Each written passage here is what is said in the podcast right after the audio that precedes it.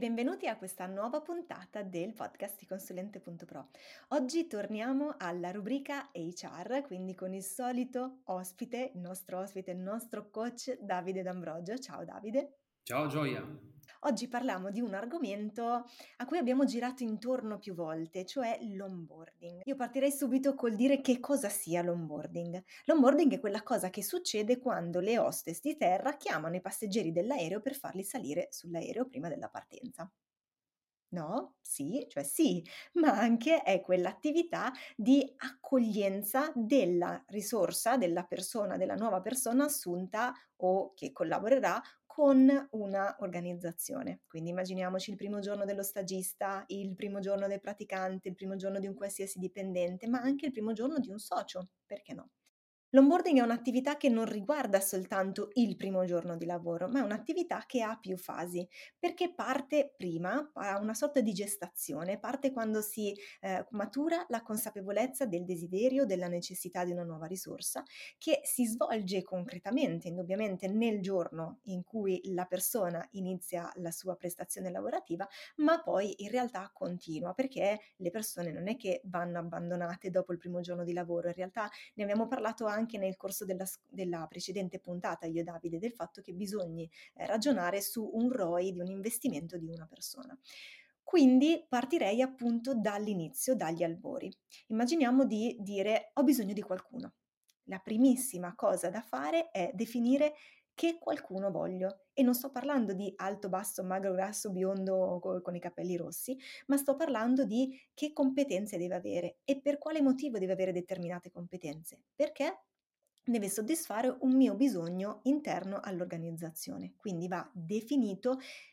il livello del, dell'organigramma, del funzionigramma in cui deve essere inquadrato. Uso la parola livello apposta per dire non pensate al livello del contratto collettivo nazionale, perché non è a quello a cui si fa riferimento. Sì, può avere un collegamento, indubbiamente influenzerà poi eh, lo stipendio, le mansioni, eccetera, perlomeno da contratto, ma eh, bisogna ragionare sulla, su proprio sul ruolo, sulle mansioni, immaginando che noi stiamo cercando una segretaria eh, è necessario sapere quali siano le mansioni che deve svolgere la segretaria perché altrimenti, visto che magari si pensa che tanto quella persona ha tempo, va a finire che dopo sei mesi sta facendo le pratiche in Camera di Commercio, dopo un anno sta facendo attività di marketing e dopo un anno e mezzo è quella che va a comprare la, la carta igienica. Quindi prima di tutto va definito qual è la risorsa che, che, serve, che cosa deve fare, in funzione di quello anche quali competenze hard e soft deve avere e anche il livello anche di accettabilità, posto che esiste un top, una persona che per i miei gusti o, o meglio per i criteri eh, definiti è il non plus ultra, non, non, è, è veramente la perfezione, quanto a quanto posso eh, rinunciare a livello di numero di competenze e a livello di bravura in quelle competenze. Questa è, credo, poi magari mi spingo un po' troppo in là, Davide, l'essenza delle selezioni, corretto? Beh sì, decisamente sì, e hai fatto bene a um, citare il discorso dell'inserire una funzione all'interno di altre funzioni quindi qualunque inserimento sarà interfunzionale, interdisciplinare, interdipartimentale, a seconda di come lo vogliamo concepire, però evidentemente è l'inserimento di una persona all'interno di un sistema che ha già le sue regole, ha già i suoi equilibri e ha già anche i suoi strumenti, le sue procedure, la sua cultura ehm, e, e le sue relazioni. E, e, quindi onboarding è evidentemente un processo che si ehm, insedia su un altro processo già esistente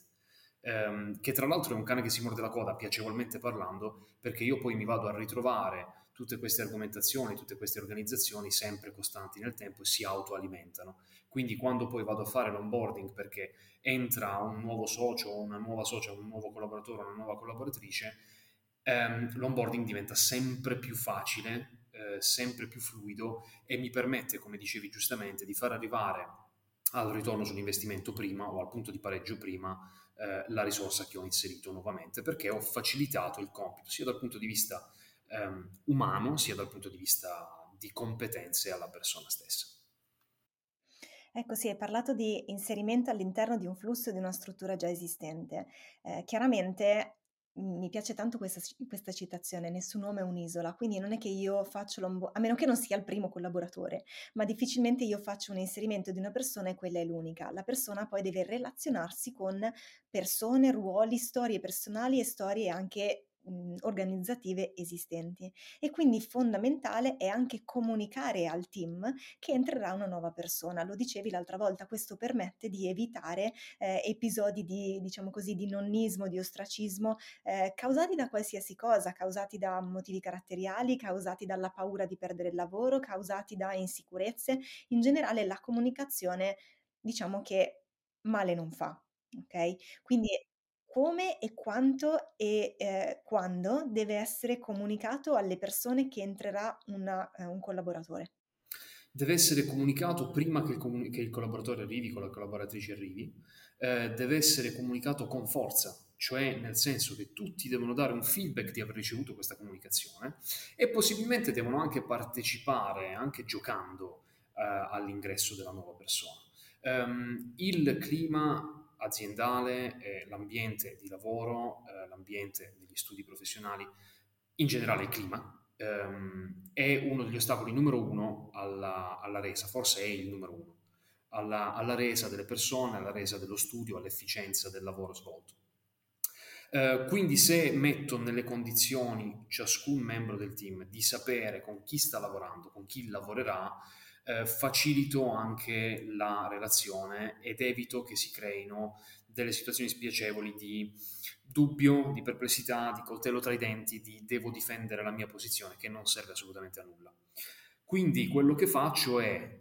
prima che arrivi il nuovo collaboratore o la nuova collaboratrice, per esempio, invio una scheda informativa con la foto della nuova persona e una presentazione breve. Qual è il suo percorso, di che cosa si occuperà all'interno del team, con chi va a collaborare, eh, le funzioni direttamente coinvolte da questo nuovo ingresso. È chiaro che negli studi può succedere che questa persona vada a fare lo stesso lavoro che già viene svolto da qualcun altro. E quindi in quel caso non basterà l'email, ma magari ci vado a parlare di persona con le persone che dovranno accettare, accogliere e, e far sentire benvenuta la nuova, la nuova risorsa. Sì, esagero, eh, mi, mi sposto ancora un, un passettino più in là. Come la vedi tu se la mh, persona che deve formare la nuova persona, quella che deve essere aiutata dalla persona in ingresso, partecipa alle selezioni di questa nuova risorsa?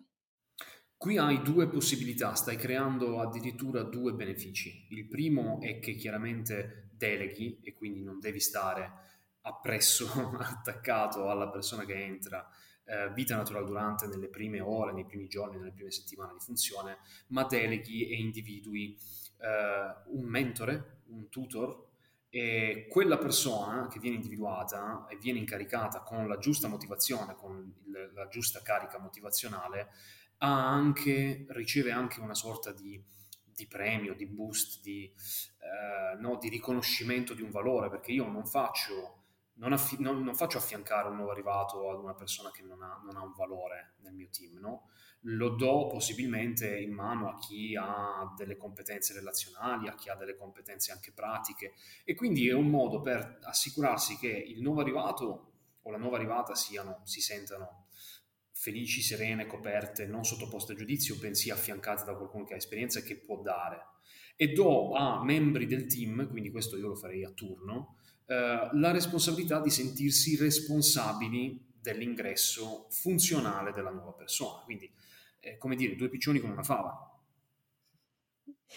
Sì, questo in realtà è un'altra delle attività che, come dicevi tu prima, si autoalimentano, perché immaginiamo uno studio che non è eh, organizzato, per cui le eh, attività sono sempre state tramandate dal, in via orale, ok? Quindi c'era la, l'impiegata di prima che sapeva fare quella cosa, che ha insegnato quello dopo, che ha insegnato quello dopo. Eh,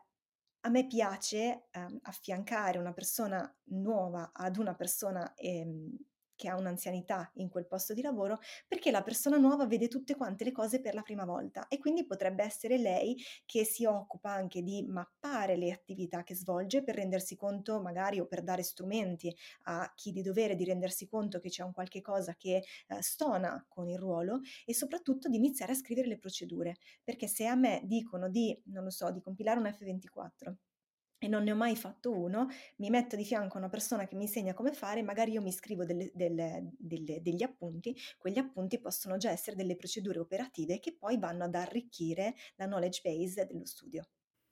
Sì, gli inglesi lo chiamano job shadowing, ma senza andare a disturbare parolacce esterofile, l'affiancamento, che è un moltiplicatore di velocità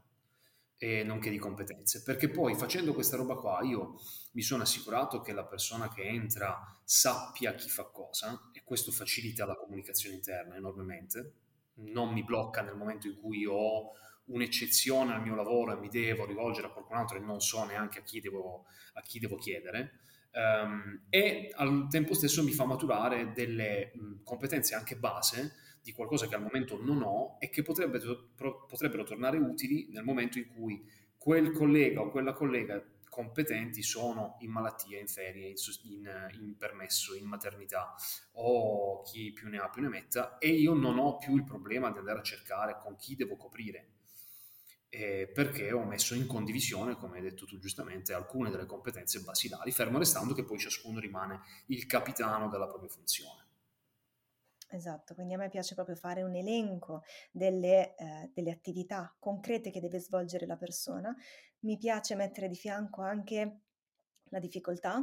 mi piace mettere la frequenza, mi piace mettere l'impegno in termini di tempo e eh, inserire anche se ci sono note particolari, ma la persona a cui fare riferimento qualora ci fosse bisogno di una mano o di un supporto. Se non è la persona, basta anche mettere, eh, quando si è creata la struttura, il, il nome della funzione di riferimento, perché poi le persone vanno e vengono, ma la funzione, bene o male, quella è, salvo stravolgimenti o crescite della struttura. Prima mi hai fatto un po' ridere, poi torno anche in realtà sulla comunicazione perché c'è un, una cosa che riguarda me che vorrei condividere. Mi ha fatto ridere quando hai detto presentare una scheda con la fotografia, sem- detta così sembra una scheda segnaletica, ma nella realtà se ci pensi, secondo me questa cosa alimenta un po' la curiosità eh, delle persone che stanno all'interno, che vedono entrare all'interno del loro gruppo, quindi delle loro dinamiche, un estraneo. E quindi la prima cosa da fare che viene, ahimè, abbastanza automatica è tendere all'allontanamento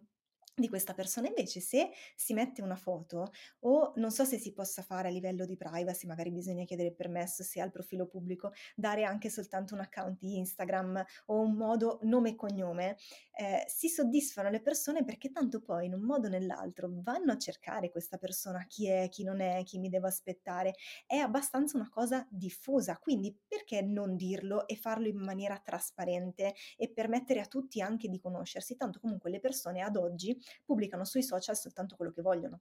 Quindi io non la vedrei come una cosa brutta e cattiva il fatto di condividere delle informazioni e anticiparle, anzi di fatto fa gioco per il nuovo entrato. E mi piacerebbe anche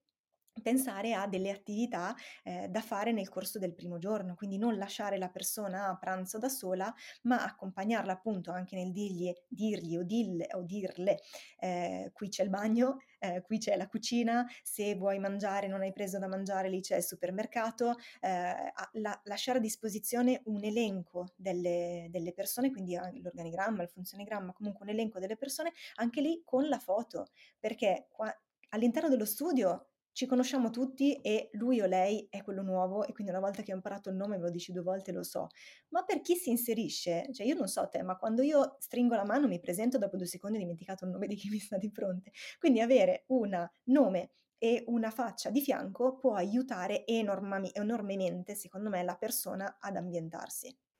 Sì, aiuta la persona ad ambientarsi, ma aiuta anche le persone che ci stanno già dentro a reagire positivamente all'impatto. Perché, eh, allora, voglio essere eh, nudo e crudo su questa roba qua. Lo facciamo sicuramente per aiutare psicologicamente una persona che affronta un cambiamento, cioè qualcuno che comincia un nuovo lavoro o comincia un lavoro per la prima volta. E non è una situazione facile, ci siamo passati tutti e ci auguriamo sempre che vada tutto per il meglio, ma poi appena c'è qualcosa di storto, a me viene voglia di, di, di chiamare casa piangendo, di andare via, di di dire ma chi me l'ha fatto fare, dieci minuti dopo sono già su InfoJobs o su Indeed o su LinkedIn a cercare un altro lavoro, no? E questa cosa non va bene. La seconda cosa che non va bene è immagina uno scenario in cui le persone che sono già in ufficio improvvisamente un bel giorno arrivano in studio e si trovano una persona nuova. Ah, e mo questo chi è? È venuto a prendersi il mio posto. È un'altra minaccia al mio lavoro e mo vorrà dettare legge e chissà se è un capo, se è un collaboratore, se è una stagista, se è una collaboratrice, se è una socia nuova. Boh, si creano dinamiche di dubbio, di punto interrogativo e ci si comincia a guardare in cagnesco. La produttività rimane bloccata non soltanto per la persona che è entrata, ma anche per tutte quelle che già c'erano. E, e cresce anche la sfiducia nei confronti del, dell'imprenditore, del, del, professionista, del datore di lavoro, del capo del, dell'ufficio, dello studio, che non ha comunicato, che tiene tutti all'oscuro di tutto e quindi chissà che cosa succede. Io non, non so più che cosa aspettarmi nel mio studio in cui io lavoro da tanti anni se arrivano persone nuove e io non ne so nulla. Che cosa succederà domani? Boh, e vivo nel terrore. Il terrore e la paura sono bloccanti, non sono attivanti e quindi probabilmente io sto bloccando la performance anche delle persone che, che sono già dentro. Quindi benvenga il giochino, benvenga il pranzo, benvenga addirittura la persona che entra è stata introdotta da una scheda di presentazione. Poi siamo arrivati, abbiamo fatto le presentazioni, colazioni insieme, gruppo e in quell'attività magari si gioca alle due verità e a una menzogna, quindi ciascuno dice eh, tre affermazioni su di sé, plausibili, e tutti gli altri devono indovinare qual è quella, quella, quella falsa, no? la bugia, e che è un modo anche per accelerare la conoscenza, per accelerare le relazioni, per creare simpatia e poi far andare tutto liscio come l'olio. Um, mi ricollego rapidamente ad un'altra cosa che stavi citando, che era una sorta di uh, linea temporale di quello che accade quando entra la nuova persona. Um, un esempio molto molto pratico è il caso studio um, di Luxottica, eh, per dire un'azienda italiana, ma di, di, tante altre realtà che io conosco, anche lo studio di commercialisti che mi segue adesso ha messo in pratica questa attività, cioè la persona che entra, oltre ad essere anticipata dalla scheda di presentazione nei confronti del team, eh, riceve una mail il giorno prima di arrivare a lavoro o due giorni prima con le istruzioni logistiche per come arrivarci, così che si toglie il peso dell'arrivo tardi, non ci arrivo, sbaglio strada, non so dove parcheggiarci. E poi ehm, riceve anche un, uno scadenziario, quasi un'agenda, no? Con quello che faremo, a chi ti affiancherai, eh, ti assegno in uh, tutoring e vai in affiancamento a questa persona dalla tuttora alla tuttora di quel giorno, quest'altra persona dalla tuttora alla tuttora di quel giorno e a fine settimana facciamo una bella riunioncina tutti insieme per verificare a che punto sei. E facilito sicuramente l'ingresso, delego, eh, accelero l'acquisizione di nuove competenze e poi ho anche un momento in cui posso andare a capire come si sta andando, cosa possiamo continuare a fare e da lì mi faccio una serie di, di obiettivi futuri. Prima hai parlato di terrore bloccante. Eh, guarda, proprio a proposito di comunicazione al team, io vorrei sole- eh, sottolineare questa cosa e poi cambiamo anche, passiamo anche a più a cosa succede poi il primo giorno e come si va avanti o come ancora come bisogna preparare il primo giorno, ehm, perché è una cosa che io vivo sulla mia pelle spesso, perché io mh, non lavorando come dipendente full time per uno studio, per un'organizzazione, mi capita spesso di dovermi inserire all'interno di un'organizzazione. Una cosa che dico sempre è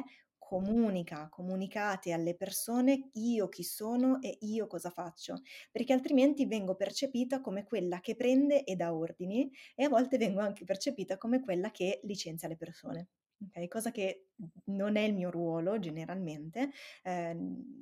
non ce n'è sempre per forza bisogno, ma sicuramente io do ordini e mi aspetto anche un risultato e quindi chiaramente io sono l'esterna che arriva, nessuno mi ha detto chi è, chi non è, chissà quanto costa questa qua, sta, sta portando via i soldi del mio stipendio, sta costando un sacco al, allo studio e, eh, e in più arriva e si permette di comportarsi così e di dirmi queste robe che a me neanche il capo me lo viene a dire. Ok? Quindi questa cosa qua della comunicazione è vero è vera a tutti i livelli, sia per l'ultima persona arrivata, quindi veramente il praticante o ancora prima lo stagista, eh, anche la persona che, che, si occupa delle pulizie dello studio, va comunicato che ci sarà, quali orari farà, che cosa, cosa bisogna fare, anche per questioni di rispetto, quindi non lo so, mettere le sedie in un certo modo, r- fare la raccolta differenziata, eh, supportare nel lavare i piatti, va comunicato tutto dai livelli più eh, operativi, più bassi della, dell'organigramma fino alle persone che stanno appunto in posizioni apicali, come potrebbe essere un socio, come potrebbe essere attivi- il mio ruolo quando mi trovo a ricoprire i miei ruoli di temporary COO o i ruoli di coordinamento che assumo eh, all'interno degli studi. Quindi passiamo, chiudiamo questo capitolo, abbiamo ancora un, al massimo 10 minuti, andiamo abbastanza in fretta, eh, questa è un'altra di, delle puntate belle toste, belle piene di, di contenuti. Eh, andiamo abbastanza in fretta a che cosa succede, abbiamo detto sì, il primo giorno quando la persona arriva bisogna portarla anche a fare soltanto il giro eh, delle, delle, stanze, bisogna dire eh, anche cosa succederà poi nei prossimi giorni, ma attenzione, perché esiste la preparazione degli spazi che questa persona abiterà. Dico spazi che abiterà e intendo sia quelli fisici sia quelli virtuali. Quindi dico cose scontate che, ahimè, non sono sempre scontate, ma la persona che arriva deve sapere dove si siederà, quindi deve avere a disposizione una sedia eh, oddio, dovrebbe essere anche a norma con le regole della sicurezza sul lavoro, quindi una sedia adeguata, deve avere una scrivania adeguata, deve avere un, un computer o ci deve essere un accordo pregresso che determina che il computer in uso è il suo e quindi ci devono essere le regole che stabiliscono come, quando lo, deve, lo, lo può utilizzare, in cosa, eccetera. Eh, deve avere pronte anche tutte le utenze tipo caselle di posta elettronica, utenze di vari gestionali, account per la visualizzazione di informazioni su internet. Tutto questo è preceduto anche da, eh, non, non, so se l'ho detto, se l'ho dato per scontato, ma lo ribadisco che male non fa, dal contratto. Il contratto deve preesistere all'ingresso della persona, deve essere fatto firmare prima, eh, eventualmente può essere anche fatto firmare il giorno della, eh, del, dell'inizio del, del rapporto di lavoro, il giorno numero due ci sta, quello che non deve succedere in nessun modo è trovarsi dopo tre mesi che il contratto, ah sì, scusami, mi sono dimenticato, e per dire anche la privacy, ah sì, vabbè, ma noi non la facciamo. Okay? Quindi preparazione dell'ingresso e di tutto quello che serve oggettivamente per il lavoro, quindi essere messo in regola con tutte le prescrizioni giuslavoristiche e anche con quelle di rapporto di lavoro tra una persona e l'altra, che, lo ricordo, funziona anche per il collaboratore esterno,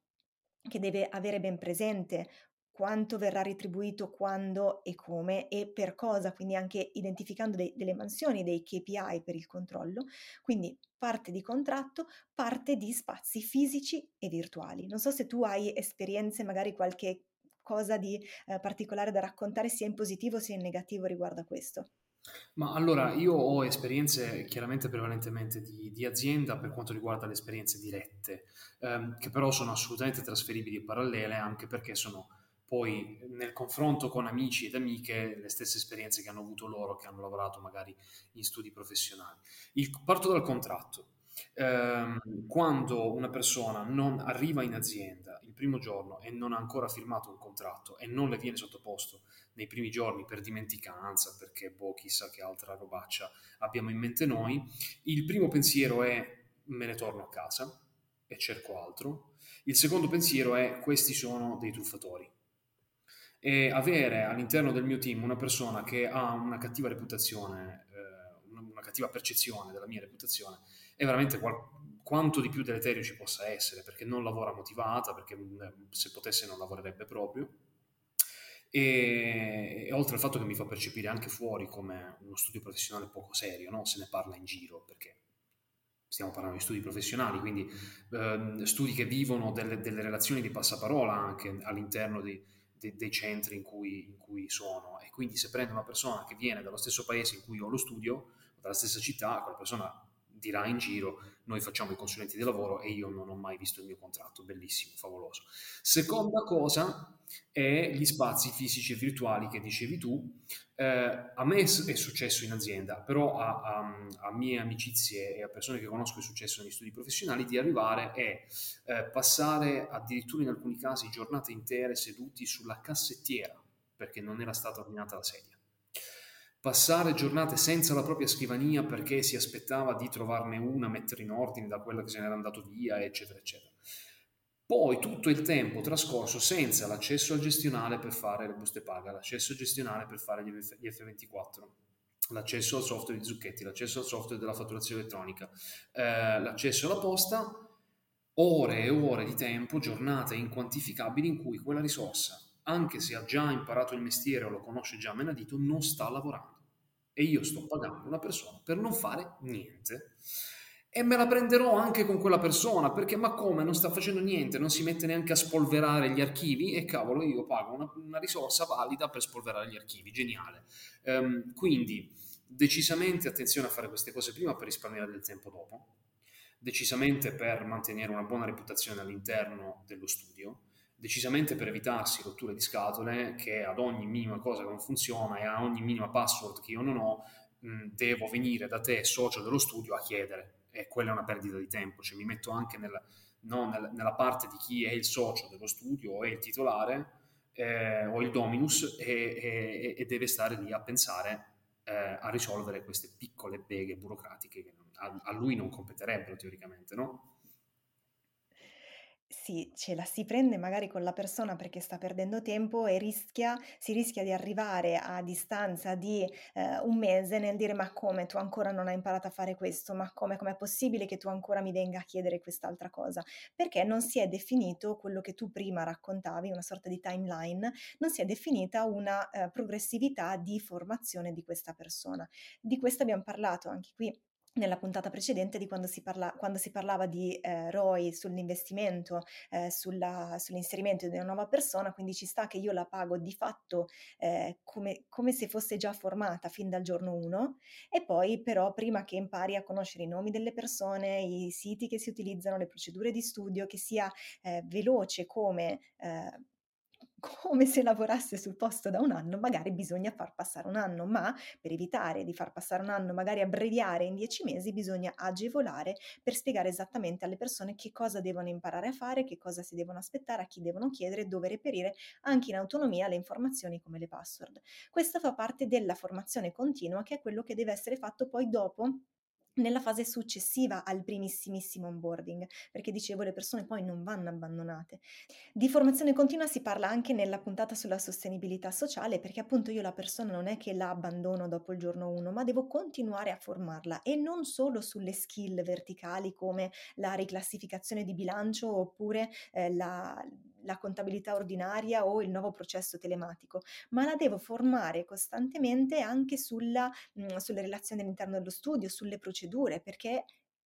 se uno studio è organizzato bene vuol dire che questo studio continua costantemente a mutare pelle, perché se così non fosse vorrebbe dire che oggi nel 2022, quasi 2023, abbiamo ancora studi che funzionano come 1980, che ci sono, ma sfido chiunque a pensare a uno studio che funziona come, 1900, come nel 1980 e che è adeguato agli, a, alla, alla, situazione sociale e economica di oggi. Quindi è chiaro che magari non si parla di una rivoluzione mese per mese o giorno per giorno, ma